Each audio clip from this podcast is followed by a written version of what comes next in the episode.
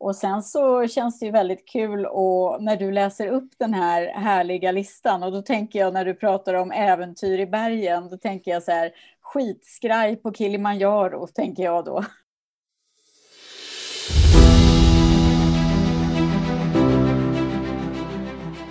Hur optimerar företagare, chefer och entreprenörer lönsamhet, struktur och meningsfullhet för att uppnå maximal kund och personalnöjdhet samtidigt som de fortsätter att utvecklas? Vad är det som separerar en bra ledare från de allra bästa? Den här podden kommer att ge dig svaren genom intervjuer och samtal med de bästa. Jag heter Ingela Faglund. Välkommen till Mentorpodden av ledare för ledare. Idag har jag glädjen att sitta här tillsammans med Karina Sunding som är grundare och VD för nätverket For Good. Hon är också medförfattare till den stora peppboken och tillsammans med kollegan Marie Torslund har hon också startat och driver For Good Business-nätverk och den eh, stora Sunshine-podden. Till detta kommer ett antal events, resor som har gjorts genom åren och nu säger ryktet att det är en ny bok på gång. Hjärtligt välkommen säger jag till Karina Sunding. Tusen tack Ingela, vad kul att få vara här hos dig i en lite ny tappning. Ja, nej men det är verkligen jätteroligt. Eh, vi har ju faktiskt stött på varandra under åren och det kommer kanske fram under intervjun, det får vi ju se. Men jag tror att de allra, allra flesta som eh, lyssnar på det här eh, känner dig som en enorm inspiratör för svenska kvinnor. På olika sätt har du peppat och du har skapat möjligheter, workshops, resor. Ja, ni har till och med klättrat i, i ja, de stora bergen så att säga. på alla möjliga äventyr för att finna inspiration, glädje och pepp. Och eh, nu sitter du här och, eh, som Karina Sunding. Hur känns det? Nej, men det känns eh, jätte, jätteroligt. Dels känns det väldigt kul för, för mig att få återse dig och sen så känns det ju väldigt kul och när du läser upp den här härliga listan och då tänker jag när du pratar om äventyr i bergen, då tänker jag så här skitskraj på Kilimanjaro, tänker jag då. Det var så. Eh, man, man, man tänker ju ibland när man ser alla dessa fantastiska bilder eh, före och kanske eh, på toppen kan man också få se bilder när man sätter på den här flaggan eller eh, man står en gruppbild. Eh, men fanns det lite rädsla däremellan? Är det så jag ska tolka det? Nej men absolut, jag tror att eh, om man tänker på hela min yrkeskarriär så har jag väl eh, Många kan kanske tycka att jag är modig och går min egen väg. Jag inspireras väldigt mycket av andra som gör det. Men bara för att man gör det betyder det ju inte att man inte är rädd. Och eh, Kilimanjaro var ju ett väldigt bra exempel på att man kan klara av saker fast man är rädd med ett litet steg i taget. Men det var en, en lång resa dit som jag kan, jag bestämde mig att hoppa av och fram och tillbaka. Det kan vi ägna en hel podd åt och berätta om äventyret på Kilimanjaro. Mm, det kanske blir nästa, vem får se. Ja. Ja. Men bara en, en fråga sådär, är det någonting som du känner att det där är jag sugen på att göra igen? Kilimanjaro? Ja, eller något mm. annat. Nej men alltså, jag kom ju till toppen eh, och eh, jag mådde ju jättedåligt i början. Man blir ju ofta höjdsjuk när man ska bestiga detta Afrikas högsta berg. Eh, jag blev höjdsjuk väldigt, väldigt tidigt och var på väg att bryta hela tiden. Men jag tänkte att jag tar mig till lunch, jag tar mig lite till, jag tar mig lite till med otrolig support från alla runt omkring. Men det gjorde också att när det var dags för toppbestigningen, när man gick och la sig där några timmar på förkvällen på 4600 meters höjd och skulle börja toppattacken sen på natten och gå i, jag tror vi gick i 11, 11 timmar uppför i mörkret då hade jag tydligen, förstod jag i efterhand, hunnit akklimatisera mig för att jag blev höjdsjuk så tidigt. Mm. Så att jag var en av dem som hade det, jag hade det för jäkligt i början och jag hade mycket hjärnspöken och rädslor.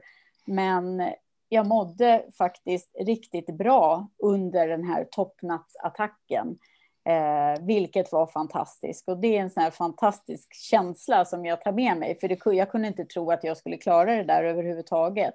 Och jag skulle verkligen inte tro att jag var en av dem som skulle må av dem som mådde bättre när vi kom upp där på toppen. Mm. Så det var så här, ja, det var en fantastisk känsla. Eh, så jag skulle kanske kunna tänka mig att göra det en gång till. Kanske skulle jag vilja göra det med min familj och nu vet jag ju lite vad som väntar. Så det skulle vara intressant att se när jag då vet vad som väntar, hur jag skulle se på äventyret igen. Samtidigt så är ju väder och vind väldigt beroende, så att jag tror aldrig att det kommer bli samma typ av äventyr. Det blir en ny upplevelse. Mm. Det är ungefär som att få flera barn. När man får första barnet så tror man att man vet hur det är att ha barn. Och sen kommer andra barnet och då inser man att okej, okay, det här blir ett nytt äventyr. Får börja om från början. Ja. ja, ja. Nej, men stort grattis eh, till en eh, fantastiskt härlig upplevelse. Och eh, jag, tänker, jag tänker backa bandet lite grann för att vi träffades ju någonstans första gången runt 2008-2009 tänker jag. Och jag kom att tänka på dig för att eh, i mitt dagliga arbete som ledarutvecklare och coach så stöter jag på eh, en hel del chefer och ledare som har kommit eh, en bra bit upp i karriären.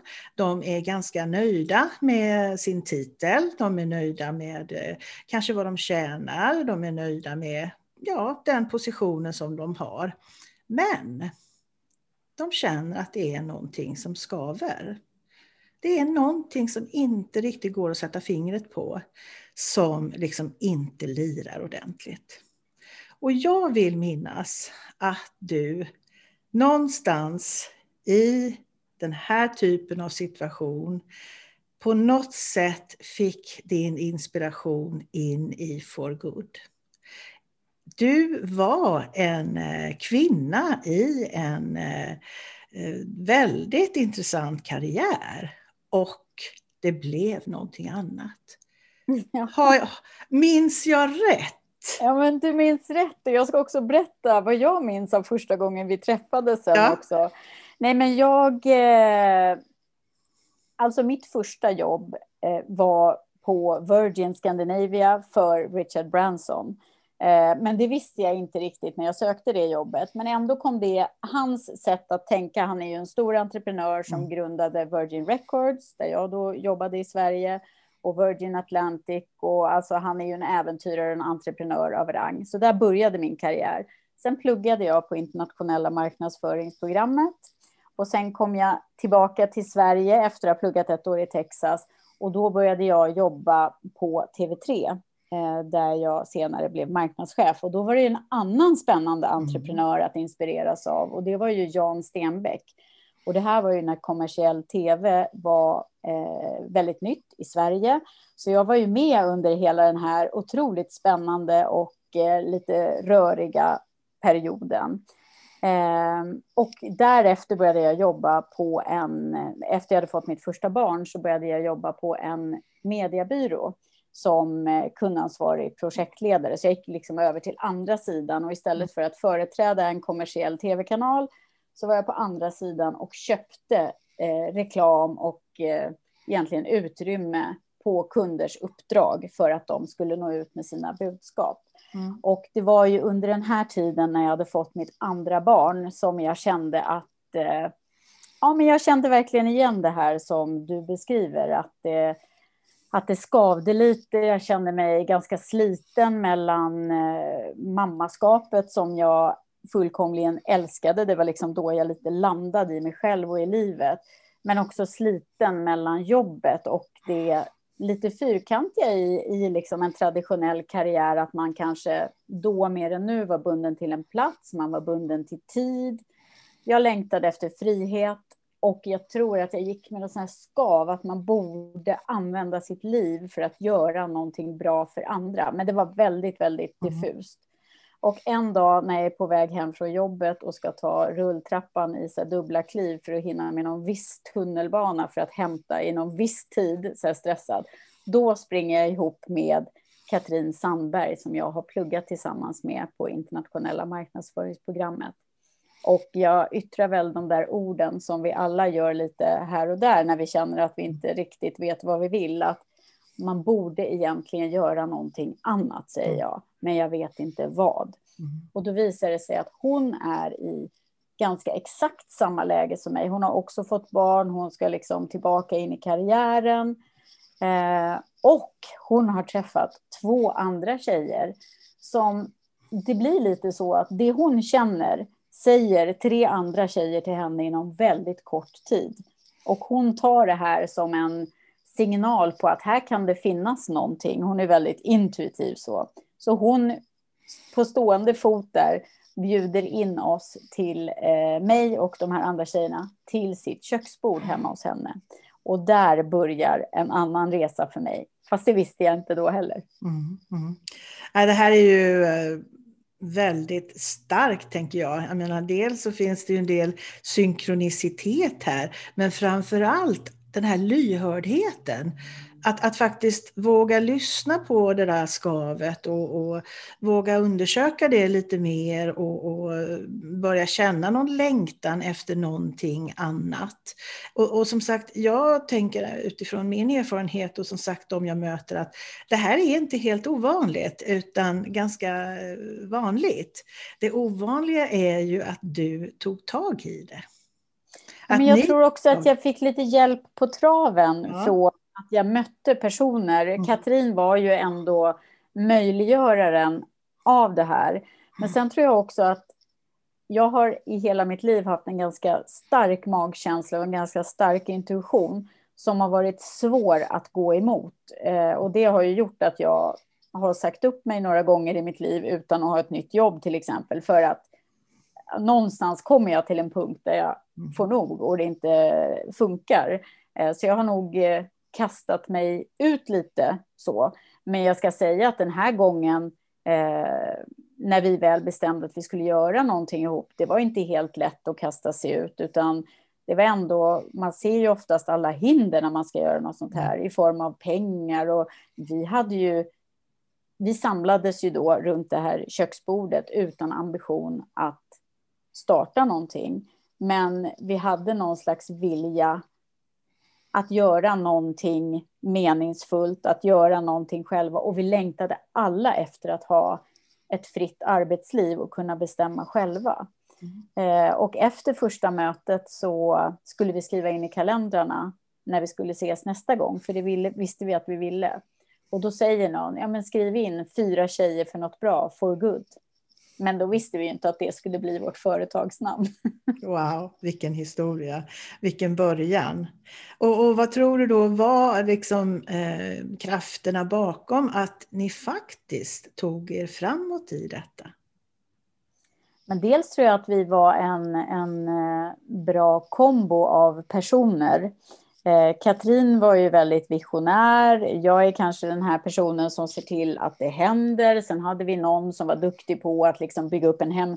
Alltså vi var som en liten kommunikationsbyrå. Eh, och det blev ju att vi, alltså vi hade, vi gick på lust och på känsla. Vi hade ingen affärsidé. Utan vi, och det är väl lite det jag vill uppmana andra som vill testa saker att göra. Att eh, man måste inte vara helt färdig med sin idé innan man börjar försöka. Så att i vårt fall, vi satte upp en föreläsning som vi själva ville höra. Eh, och satte ihop två föreläsare, fick låna en lokal eh, av eh, en kille som vi kände. Och gjorde någonting som vi själva ville vara med om. Och det här visar sig ju attrahera andra och då började ju våra kommunikations och marknadshjärnor gå igång och tänka att mm. här finns det ju någonting. Och den här föreläsningen hette 100 bullar i luften och mm. riktade sig till alla, precis som vi som var högpresterande småbarnsmammor som skulle vara i jobbet och räcka till på alla arenor. Och vilket år är vi nu? Ja, men nu är vi väl, nu ska vi se, är vi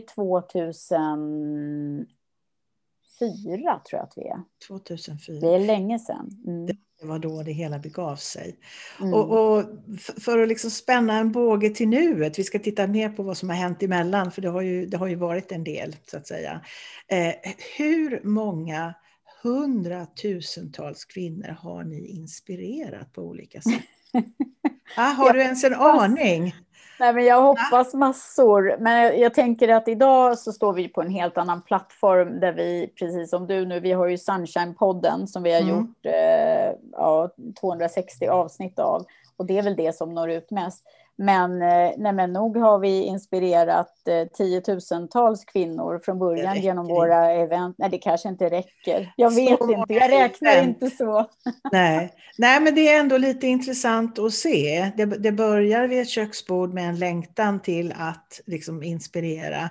Och eh, vi kan ju i alla fall konstatera att det är mängder utav människor, mängder utav kvinnor, att det här har betytt någonting för väldigt många. Ja, men det som var kul var ju också att vi var fyra tjejer som startade, som längtade efter någonting. Och så började vi dela med oss av vad vi längtade efter och utgick ifrån oss själva. Och ibland kan man ju känna sig ensam om hur man känner. Men här blev det ju motsatt det var så här, är det fler som känner igen sig i det vi känner? Mm. Och så bara sluter det upp. Jag kan nästan få rysningar när man pratar om det. Så sluter det upp så många andra som känner likadant. Och mm. den känslan, vi har ju under många år arrangerat stora for good-kvällar runt om i, i Sverige och bland annat på Rival i Stockholm. Men den känslan, när vi hade 700 tjejer inne på Rival i Stockholm på våra for good-kvällar som du också har varit med om, Alltså den magiska känslan som uppstår när man delar någonting i den fysiska formen. Eh, nyfikenhet, viljan att utvecklas och eh, ja, men den här känslan av att allt är lite mer möjligt. Mm. Det, är ju, det är ju helt fantastiskt. Mm. Ja, nej, jag har ju haft eh, förmånen att få vara med eh, både bakom kulisserna och i de här eventen. Och jag vet ju vilken fantastisk ambitionsnivå ni hade. Alltså generositeten var ju nästan gränslös.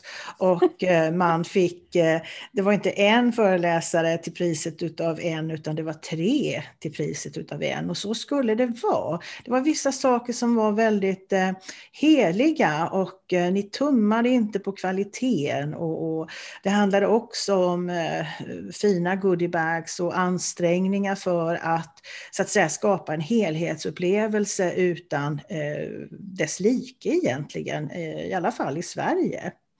Och jag vet också att för att göra det här så kostar det ju pengar. Och eh, det var ju naturligtvis, det kommer jag ihåg att vi pratade om, en, en eh, källa till eh, frustration. Och då behöver man sponsorer. Och eh, vad jag tänker komma till är att eh, det är inget konstigt med det, utan eh, jag vet att vid något möte som, som jag satt med på så fanns det sponsorer som var intresserade eller hade visat intresse. Bland annat en eh, eh produkt för att gå ner i vikt och eh, som samtidigt hade då träningsprogram. Men det intressanta var att där kom väldigt starka värderingar in. Det var väldigt starkt och liksom självklart att nej, det ska inte vara några kemiska produkter här. Det spelar ingen roll om de kommer in med pengar och sponsrar oss, utan vi ska ha ekologiskt, närodlat. Och jag menar, vi pratar trots allt eh, ett antal år sedan. Var, var kom den här styrkan och den här plattformen ifrån vad gäller den här starka övertygelsen om att det skulle vara äkta grejer helt enkelt om man skulle få vara med hos er? Nej, men jag tror att den börjar i att det som var en del av min längtan när jag startade For Good, det var ju att få vara sig själv fullt ut. Och det är väl lite det vi har velat inspirera. Vi tror, jag tror att man blir bättre när man är sig själv fullt ut. Och det handlar ju om att vara autentisk eller att vara äkta. Och någonstans så vill man ju att eh, For Good och det vi gör ska ju stå för inspiration, och utveckling och njutning. Och att jag tycker att du är bra som du är, att du inte ska behöva ändra på dig. Eh, och därför blir det konstigt om man då ska ha viktminskningspreparat. Eller, sen så är jag för att man ska leva hälsosamt och inspirera till hälsa, men, men alla ska få komma på vad det innebär för dem själva. Så jag tror att det, var, det är en stark värdering. Och det är ju sådana människor som man tycker är roligast att eh, vara med. De som är äkta och vågar visa eh, mycket av sig själva. Hur viktigt tror du det är att, att liksom hålla fast vid den här typen av övertygelse och värdering för att kunna eh, nå fram dit man vill och få må bra under tiden så att säga? Ja, men jag tror att det är jätteviktigt att man vet vad man mår bra av eh, och att man ägnar lite tid åt att, att man investerar lite i sig själv där.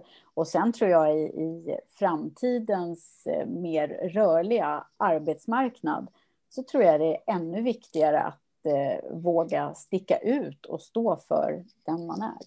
Mm. Under de här åren då, eh, i det här äventyret, för det får man väl ändå kalla det, eh, vad sticker ut för dig? Vad har du för, eh, vad ska man säga, guldkorn där du kanske har fått känna dig lite, ja, ah, vad härligt, nu gör vi någonting bra, nu, nu mår jag som bäst liksom. Vad är det för stunder? Mm, ja, men bra fråga. Det finns ju såklart många guldkorn. Eh, och det har ju bland annat handlat om saker som man har klarat av. Men precis som du nu, att starta en podcast fast man kanske inte är journalist och är van att intervjua. Eh, det har ju varit fantastiskt roligt och någonting som man har lärt sig mycket av, Sunshine-podden hela tiden. Eh, eller att eh, när vi, hade, vi gjorde ett event precis innan corona slog till i Sverige så hade vi Sunshine-podden live på Oscars med 800 tjejer där mm. vi ledde, jag och min kollega Marie, som jag driver For Good med, där vi ledde som en, en live talkshow på scenen med gäster eh, inför 800 For Good-tjejer. Och jag kan ju liksom, när man kommer på det där idén, då tycker man den är jättekul. Men så börjar det närma sig och då kan man känna så här, men varför skulle vi göra det här? Alltså varför utsätter vi oss för det här? Eh, och det är ju mycket att hålla reda på. Man ska ha koll på publiken och sig själv och gästerna och minutrarna och allting. Eh, så att det kan jag känna mig jättestolt för att vi liksom, mm. att jag och Marie tillsammans klarar av. Eh, en annan grej är ju, jag kände nu att jag var stolt över ganska mycket. Ja, vad härligt. Ja, en annan grej är ju när jag, när jag och Marie intervjuade, det var också en sån här idé jag fick. Nej, vi borde intervjua Fredrik Reinfeldt. Vi måste få tag på Fredrik Reinfeldt. Så vi ringer upp till, liksom lyckas få tag på honom, lyckas få in honom och vara med på eh, Sunshine-podden live på scenen på Rival. Och sen kommer jag ihåg så här, dagen innan så bara, men han är ju liksom, Sveriges för detta statsminister. Han är sjukt smart och verbal. Och här kommer vi liksom. Och då fick jag så här som jag hatar, lite mindervärdeskomplex. Här kommer vi och liksom, mm. vad ska vi ställa för frågor till honom? Och, alltså lite det här när man slår på sig själv. Mm. Eh, men sen när man då gör det och man klarar av det och det går bra, alltså då växer man ju. Så det är mm. genom de här utmanande sakerna som man växer. Men sen kan jag säga att eh, i det här som händer nu under coronatiden, vi har ju haft en verksamhet som har varit helt i stort sett baserad på det fysiska mötet. Eh, och då blir det ju lite knivigt när det kommer en coronapandemi. Eh, men eh, där gjorde vi en, och det tycker jag var väldigt kul, för jag tror att jag gillar det här med, liksom, med utmaningar och hitta lösningar. Och då var det så här, okej, okay, vi har ett affärsnätverk som vi, där, vi, eh, där vi har en stor del av våra intäkter ifrån, eh, som är helt fysiskt. Vad gör vi nu? Och då ställde vi snabbt om digitalt och började köra via Zoom och vi var nästan ja, men bland de första som liksom jackade verkligen in i det där och fick mycket cred för det. Och det kan jag känna mig otroligt stolt över att, eh, att vi vågade göra det. Och i kölvattnet av det så föddes ytterligare en idé då när man såg vilka möjligheter det digitala innebar och att vi då också kunde nå tjejer i hela Sverige. Då startade vi ju bokklubben For Good Book Club dessutom som är ett digitalt medlemskap mm. i en bokklubb med fysiska böcker, där man ses och bokcirklar online på Zoom och möter författare och helt fantastiskt, så roligt. Ja, det är från möjlighet till möjlighet till möjlighet. Eh, vad, vad, vad, om något skulle kunna stoppa dig, Karina? Nej, men alltså jag tror att också jag tror att det är bra att träna sig på att eh, våga försöka. Och jag tror det är bra att träna sig på att eh, testa fast idéerna inte är helt klara. Och det är ju det som vi har blivit duktiga på att göra. Sen har ju vi under, vi har ju varit igång under många, många år. Och under den här tiden så har vi byggt upp en målgrupp av tjejer som i, tror jag i grunden tycker att det vi står för och det vi gör är bra. Så att när vi gör någonting nytt nu så är ju det lite lättare än när vi gjorde någonting nytt för första gången såklart. Men det handlar ju om att börja. Och den här lilla målgruppen då, om man eh, räknar ihop nu alla som är anslutna till ert eh, stora nätverk, till bokklubb, till affärsnätverk och så vidare. Hur många medlemmar har ni? Ja, men vi har 30 000 i stora For Good inspirationsnätverket. Mm. Och sen så är det väl ja, men det är drygt tusen tjejer som har gått vårt affärsnätverksprogram. Mm. Och så är det ungefär ja, men 50 000 lyssnare i podden varje månad. Eh, och podden har ju, det är jättebra att du startar podd Ingela, för en podd öppnar eh, nya dörrar. Mm. Eh, och det är ett fantastiskt format att sprida kunskap på. Mm. Och inspiration för den delen. Men podden är ju ett av våra senare påfund som snabbt blev vår största kanal. Och idag känner ju många till oss som Sunshine, mig och Marie som Sunshine-podden mer än vad man känner till oss som For Good. Mm. Ja, men det är roligt att du säger det. Eh, det känns ju som att podden är ett eh, verktyg, en kanal som ligger i tiden. Och det, det, det behövs den typen av utveckling. Så att, eh, ja, vad ska man säga, ni har vuxit och ni har vuxit rejält ifrån där det startade. Jag, jag, minns det här kontoret som låg inne på gården vid... Eh, Men där du satt och jobbade med oss? Där jag satt och jobbade med er. Eh, vid, eh, eh, vad heter badet? Centralbadet. Centralbadet i Stockholm, för er som inte är bekanta med det. Och eh, då vill jag minnas att första intrycket jag fick när jag kom upp i den här trappuppgången, det var att det luktade mögel. Eh, ganska rejält sådant. Så att mina tankar gick osökt till en, en liten lägenhet jag hade i, på en vind i, i Paris i Frankrike för flera år sedan där, där allting var mögligt. Eh, I alla fall den doften fick jag med mig då första gången jag knackade på dörren för att eh, träffa er då eh, och kom in i det här lilla kontoret som var väldigt mysigt och redan då väldigt, väldigt förguddigt. Och nu då liksom genom eh, väldigt många olika, dels fysiska faciliteter, evenemang, event, eh, så, så sitter du eh, eh hemma och eh, jobbar digitalt. En ganska häftig resa. Och jag menar, du har ju mött väldigt mycket människor under eh, den här tiden. Är det några möten eller några minnen som ändå står ut mer än något annat? Som har berört dig mer än något annat? Mm, det är en jättebra fråga. Eh, jag tror att det är många. Men någonstans så, alltså de som berör mig allra mest, det är ju de som går sin egen väg, som gör, som gör sin grej. Och vi hade ju ett koncept i, eh, som vi också gjorde till en workshop sen, som heter Dreamers and Doers, där vi lyfte upp olika entreprenörer på scenen. Eh, och då kan det handla om eh, allt ifrån tjejerna som startade Åre choklad till René Voltaire. Eh, alltså, jag älskar alla de här kvinnliga entreprenörerna som går på sin lust och sin passion. Eh, och när vi möter dem till exempel i Sunshine-podden så tycker jag det är helt fantastiskt. Nu senaste exemplet på en sån person är, hon heter Jennifer Jansch och har startat Bag All som är eh, förvaringspåsar som hon säljer över hela världen.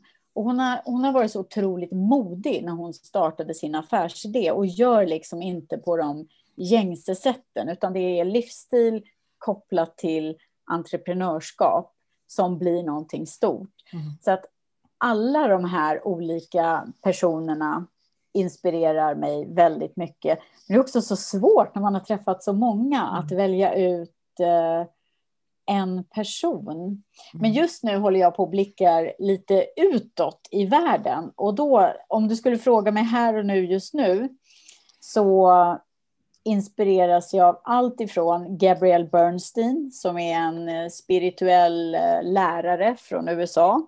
Jag tycker hon är häftig. Och jag spanade också in igår ett program på Netflix som heter Shine On med Reese Witherspoon som möter starka kvinnliga förebilder i USA. Till exempel som artisten Pink som har gjort otroligt mycket bra för unga människor i att man ska få vara den man är, apropå autenticitet. Mm. Ehm, och sen så tycker jag Glennon Doyle också är väldigt häftig, som nu kommer ut med en bok på svenska som heter Otänkbar. Hon är ju aktivist och eh, jobbar egentligen för rätten för att alla kvinnor ska få vara den de är. Eh, och hon har en egen otroligt stark historia i mm. det. Eh, så jag tycker det, det, bara liksom poppar upp inspirerande människor mm. överallt. Och jag tycker en en helt vanlig historia från en person kan vara minst lika inspirerande som någon, någon slags kändishistoria. Mm. Ja, men det här med att ha förebilder och att, att ha mentorer också som eh, ger en stöd på en viss väg. Eh, det är ju väldigt viktigt. Eh, och du nämner här nu människor som, som du inspireras utav och som, som du liksom på olika sätt får kraft och energi utav. Men finns det i övrigt människor som, som liksom mer har stöttat dig eh, rent konkret eh, i någon form av mentorskap där du känt att ja, men här liksom får jag lite mer kraft, lite mer energi men också kunskap för att ta mig framåt?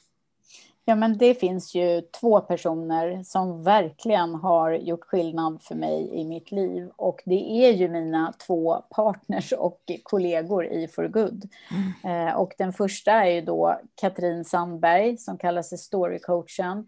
Hon och jag var ju, kan man säga, gifta de mm. åtta första åren i For Good. Eh, och ja, men byggde upp mycket av For Goods värden och, och, basen i For Good tillsammans. Och sen så ville ju Katrin gå vidare och köra vidare och skapade sen sitt storycoacheri. Och då klev ju eh, min nästa person in som var Mar Marie Torslund. Eh, så jag måste säga utan mina två kollegor eh, hade jag ju aldrig varit där jag är nu. Mm. För mm.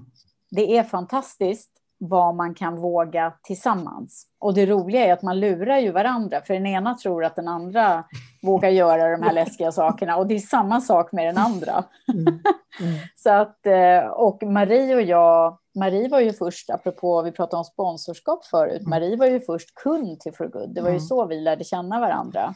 Mm. Eh, och sen ehm, när hon, hon var marknadschef på Twilfit, eh, när Katrin hoppade av. Och så tänkte jag, ja men Marie, hon kan kanske, ja, jag känner inte henne så bra.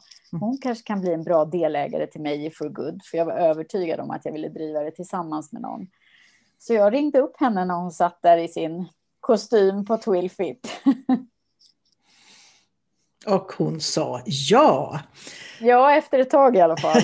ja, äh, men det är en spännande historia, utveckling, en, en, en verklig resa faktiskt.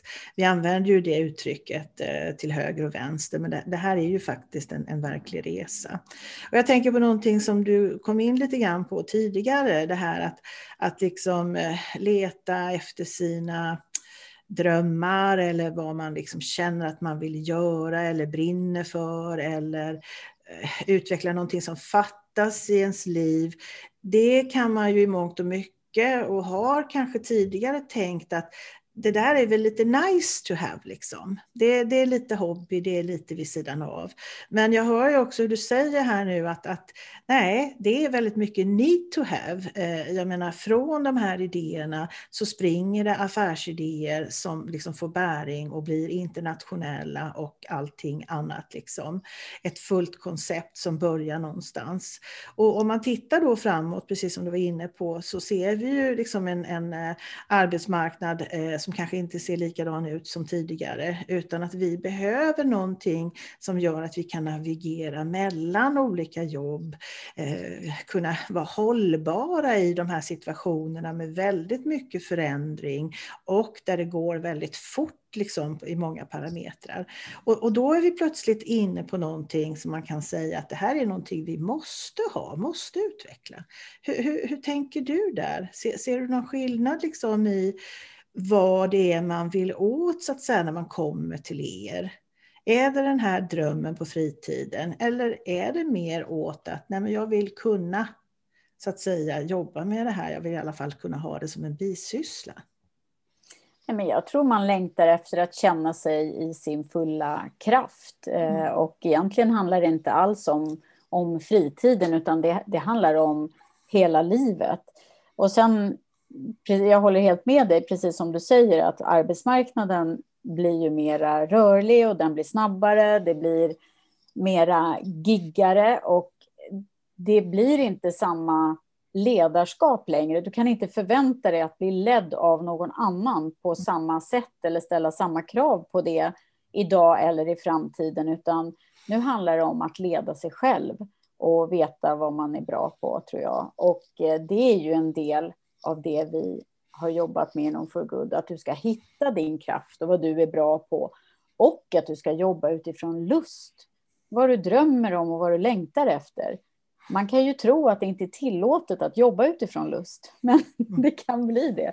Mm. Nej, men skämt åsido, jag tror att eh, alltså det, det, är ju väldigt många idag som känner att de saknar energi i sitt arbetsliv. Mm. Väldigt många. Mm, nej, men det, är väldigt, det är någonting centralt som du är inne på det här liksom att, att man ska vara och man ska hitta energi.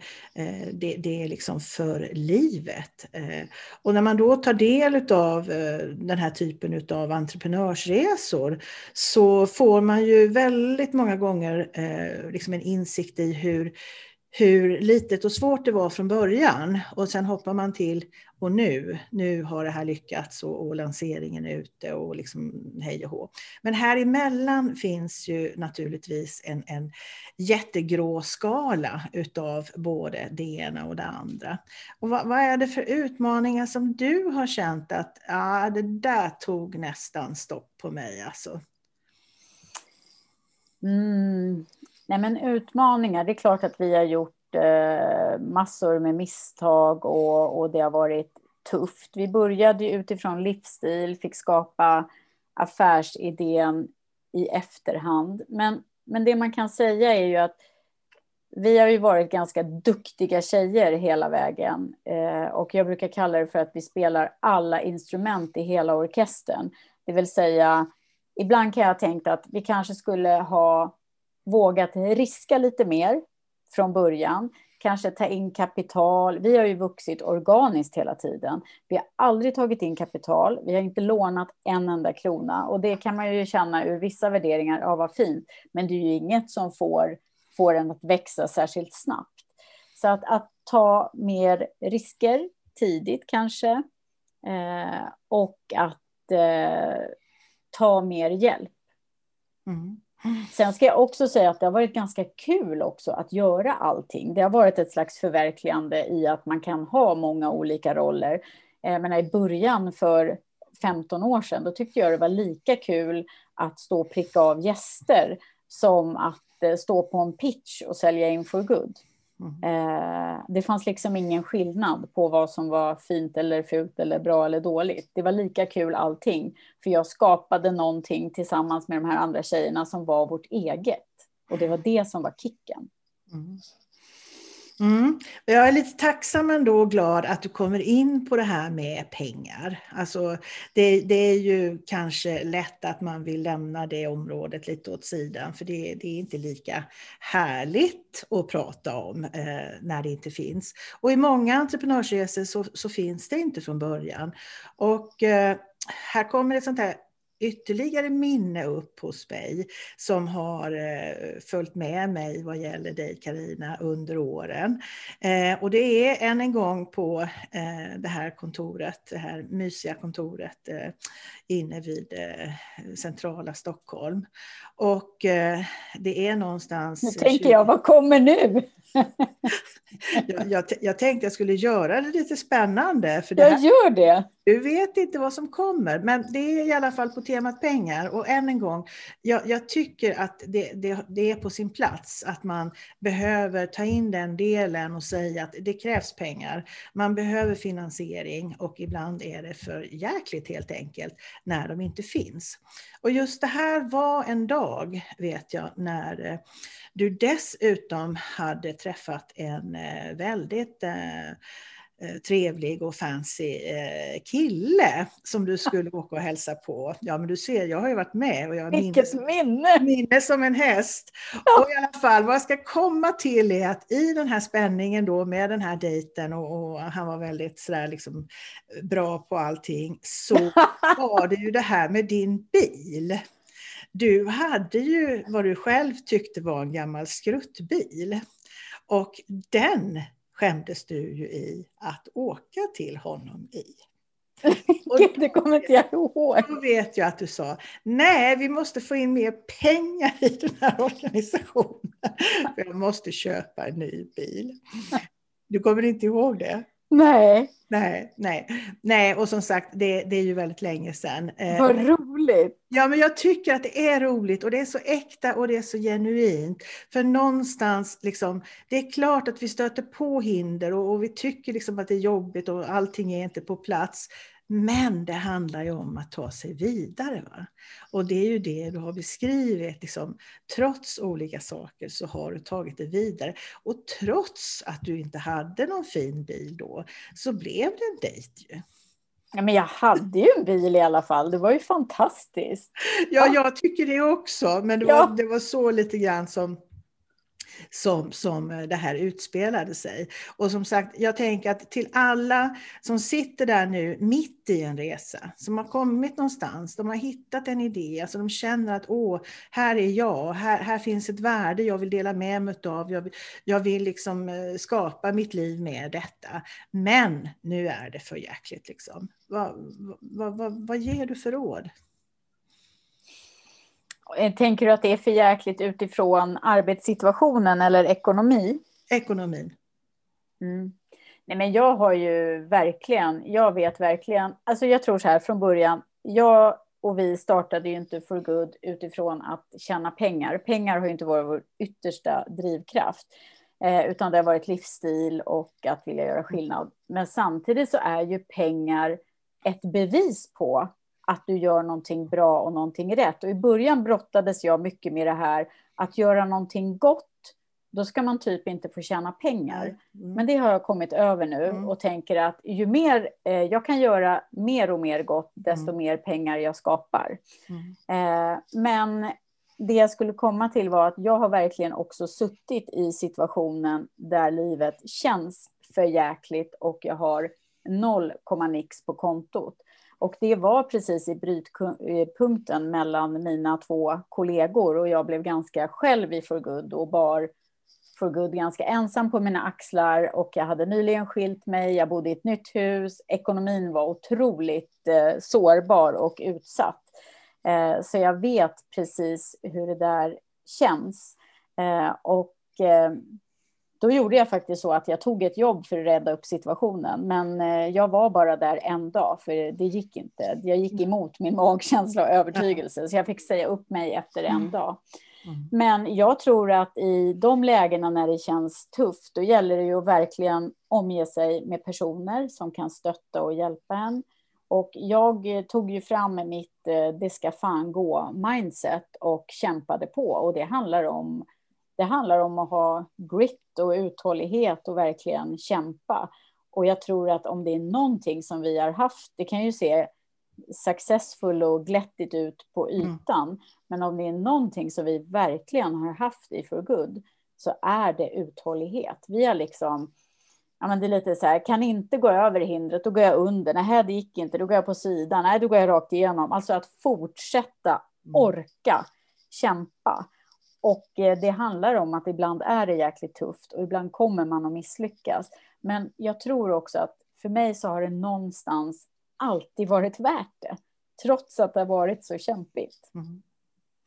Jag tycker du är beviset i dig själv, sättet du är på, det du har skapat, det du har gjort, att det är värt det. Eh, men som sagt, det finns ju en baksida och tack för att du delar med dig lite grann utav det. Och vi ser ju alla fram emot nu, ja, jag sticker ju ut hakan här och säger att eh, ryktet går att du eh, faktiskt skriver en ny bok. Är det sant? Ja, men alltså jag har haft en dröm om att skriva en bok. När vi skrev Stora peppboken så var det ju jag och Marie som skrev den tillsammans. Eller framför allt så skapade ju vi hela idén eh, med åtta steg till mer power och pepp i livet. Eh, och då var det stories från tjejer som drömt och gjort och våra verktyg. Och så skrev vi den tillsammans med en fantastisk journalist som heter Linda Newnham. Men jag, eh, jag älskar ord, jag älskar kommunikation överhuvudtaget. Och jag känner att det är dags för mig med ett eh, litet, eller inte ett litet för det är ett stort, med ett nytt äventyr mm. där jag står lite mer på egna ben. Mm. Och dels handlar det om att jag vill bygga någon slags legacy eller blicka tillbaka på hela min karriär som börjar med Richard Branson och Jan Stenbeck och, och min eh, farfar som åkte runt på Stockholms eh, spårvagnar med duntäcken och dunkuddar i sitt eh, nystartade Ängmo dun. Liksom, min historia börjar där.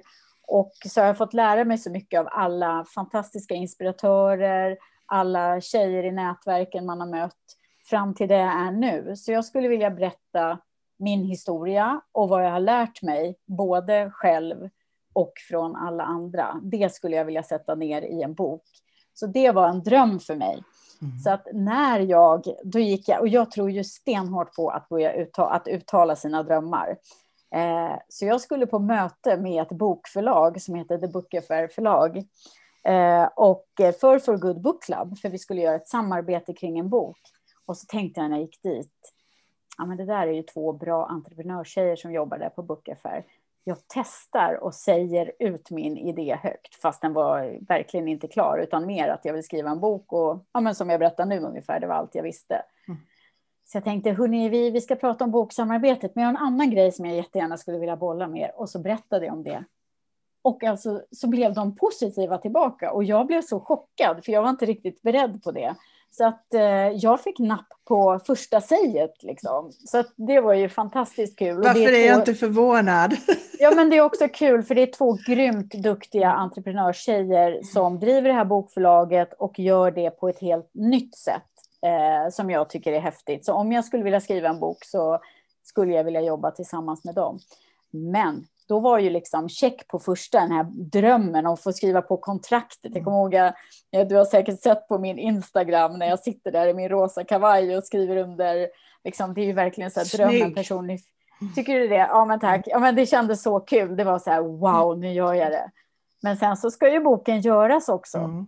Eh, och där befinner jag mig nu och mm. eh, det ska jag ärligt säga att eh, jag är jag har ju varit uthållig i For Good, absolut, men jag är också en sprinter. Jag gillar att få en idé och genomföra den jäkligt fort. Och det här är ju ett maraton, att skriva en bok. Mm. Eh, så att eh, jag är inne på djupt vatten och eh, ny mark. Mm. Spännande. När i horisonten tror du att vi kan förvänta oss någonting? Jag vet inte riktigt, vi får väl se, men inte inom en alltför lång eh, framtid. Nej. Mm. Sprinten tar över, får, får vi hoppas. Ja, jag får dela upp det, jag kom på det, jag får tänka att det är en stafett, så får jag så här, mm. göra etapper. Mm. Låter klokt. Låter klokt. Ja, men då har vi en möjlighet att få eh, se mer av ditt liv och det du har gjort i bokform.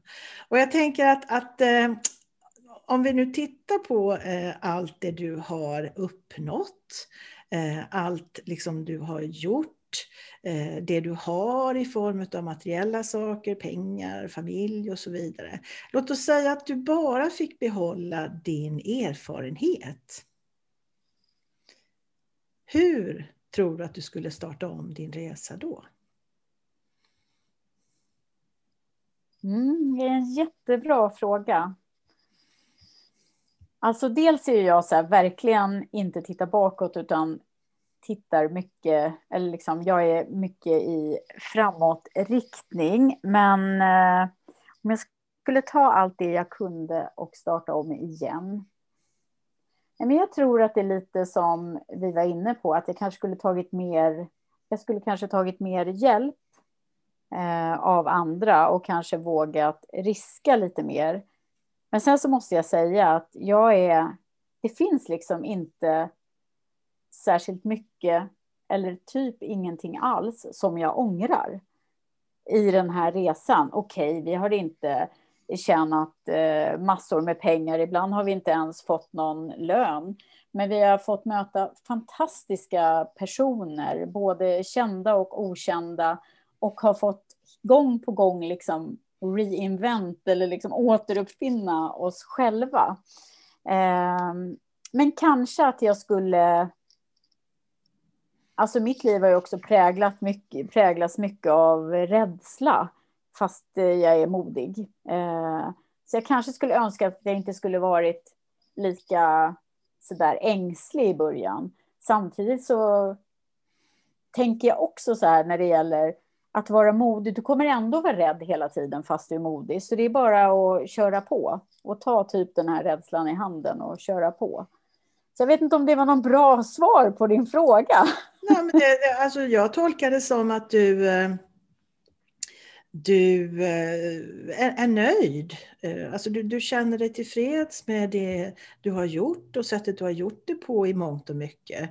Eh, det känns inte som att du omedelbart liksom längtar efter att göra någonting annat eller hitta en smartare väg utan att, att liksom det du har upplevt, inte minst de här människorna, har, har gett dig så mycket. Så att det är väl ett alldeles jättebra svar tänker jag.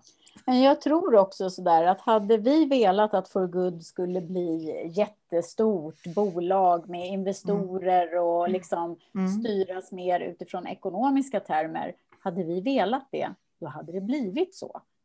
Men jag tror inte att vi har velat det, utan vi har velat eh, gå i lust och passion och göra det vi tycker är kul och längtar efter och känna oss fria på vägen. Eh, och det har vi gjort. Mm. Häftigt. När ska du sluta jobba då? Nej, men så tänker inte jag. Jag vet många av mina bekanta som börjar planera för sin pension. men eh, alltså, min dröm är att jobba så länge jag lever, men att jobba fritt. Jag drömmer om att sitta i ett eh, stort hus, eh, stenhus, där jag kanske har kurser, retreats, vad vet jag, på Mallorca som jag älskar, plocka lite citroner, laga en massa god mat och ha digitala kurser med människor över hela världen. Och sen skulle jag vilja åka runt och intervjua alla världens nytänkare i ett tv-program. Mm. Nu har jag uttalat det. Och då vet jag ju att det, det, soon coming up, eh, det här kommer att ske. För så har det varit hittills. Det är sedan gammalt med Karina Sunding. Det hon uttalar, det blir. Det låter eh, jättehäftigt. Alltså, du, du, du är ju den som du lär. Eh, och det är det som är så genuint med dig, autentiskt. Eh, orden, eh, from dreaming to, to doer. Eh, ja, Karina Sunding tänker jag. Nej, vad gullig du är. Nej, det är, baser, det är, baserat på fakta. Eh, sen vill jag gärna vara lite gullig också, men i det här fallet så, så, så din historia eh, talar för sig själv och jag är så glad att jag har kunnat få vara en liten del och få följa er under flera år. Och jag tänker till alla som lyssnar här nu, eh, var hittar man mer om er? Eh, de som inte känner till nätverket och affärsnätverket, vad, vad ska de göra för någonting för att få reda på mer? Nej, men dels så kan man ju gå in och titta på forgood.se, eh, forgood med en fyra och så god.se och där kan man också bli eh, prenumerera på vårt nyhetsbrev så får man veta allt man vill. Sen kan man ju spana in Sunshine-podden om man inte får nog av din fina podd såklart. Och sen om man vill hänga med på mitt eh, min Exploring Quest 2021 här och, och, boken, då kan man eh, hänga med mig på Instagram under Karina Sunding. Ja, men häftigt. Det är säkert många som vill. Karina, jag är jätteglad och tacksam att du ville besöka Mentorpodden och eh, jag har bara ett stort, stort tack och ett stort lycka till till dig. Och jag vill säga tack till dig Ingela och tack för att du kom in i For Goods liv som en stabil pelare när det behövdes för många, många år sedan som vi lärde känna varandra och ett varmt lycka till till dig med Mentorpodden. Tack så hjärtligt. Vi hörs, vi ses. Det här är Ingela Fagerlund och du har precis lyssnat på ett avsnitt av Mentorpodden. Om vår tid här tillsammans känns värdefull och du vill att vi fortsätter växa tillsammans, bli en del av Mentorpoddens utveckling och dela den med andra.